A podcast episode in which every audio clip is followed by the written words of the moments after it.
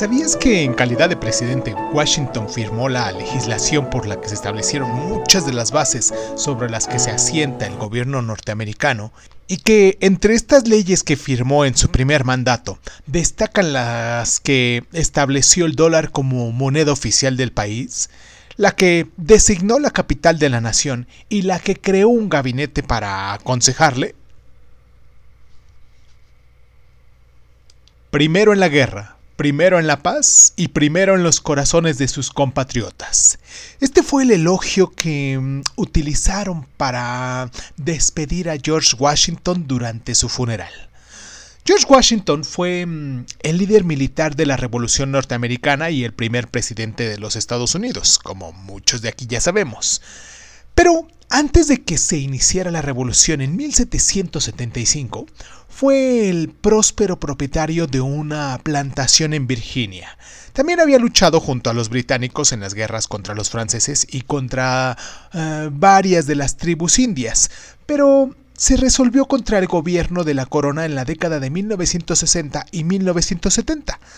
Para cuando se inició la revolución, como bien sabemos, Washington ya era un patriota convencido el Congreso Continental lo eligió por unanimidad para que liderara el ejército rebelde y él aceptó el cargo en Cambridge, en Massachusetts, el 3 de junio de 1775.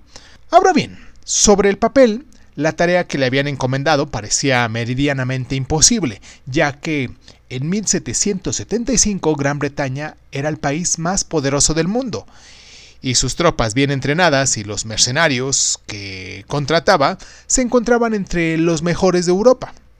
Entonces, ante semejante enemigo, lo único con lo que podía soñar eran con unas pocas y discretas victorias. Sin embargo, Washington estaba convencido de que podía desgastar a los británicos evitando la derrota. No importaba el número de tropas que los británicos enviaran para luchar contra las colonias rebeldes. Estas, estas colonias les plantarían cara. El empeño demostrado por Washington convenció a Francia, a España y a los Países Bajos a aliarse con él.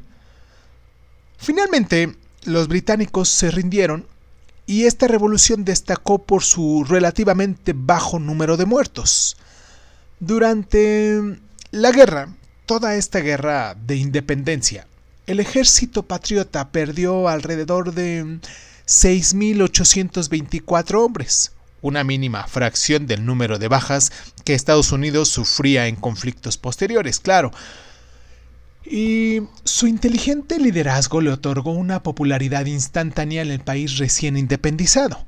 Pero, en lugar de acaparar el poder, Washington se retiró a Monte Vernon, su plantación en Virginia, y aceptó representarse en las elecciones presidenciales en 1789 y fue elegido obviamente sin ningún tipo de oposición. Ya como presidente, su mejor legado fue aquello que no hizo. Al frente de, este cargo, sentó conscientemente procedentes para los futuros presidentes rechazó títulos ostentosos, insistiendo en que en un país republicano debían llamarlo simplemente señor presidente. No quiso presentarse para un tercer mandato en 1796, estableciendo así una regla no escrita que había sido respetado por todos los presidentes hasta que en 1940 Franklin Roosevelt fue reelegido para un tercer mandato. Cuando Washington falleció en 1799, los americanos lloraron la muerte del padre de su país. ¿Sabías que 12 presidentes de Estados Unidos han ostentado el rango de general? Y que el comandante en jefe durante la Segunda Guerra Mundial, Dwight Eisenhower, fue el último en hacerlo?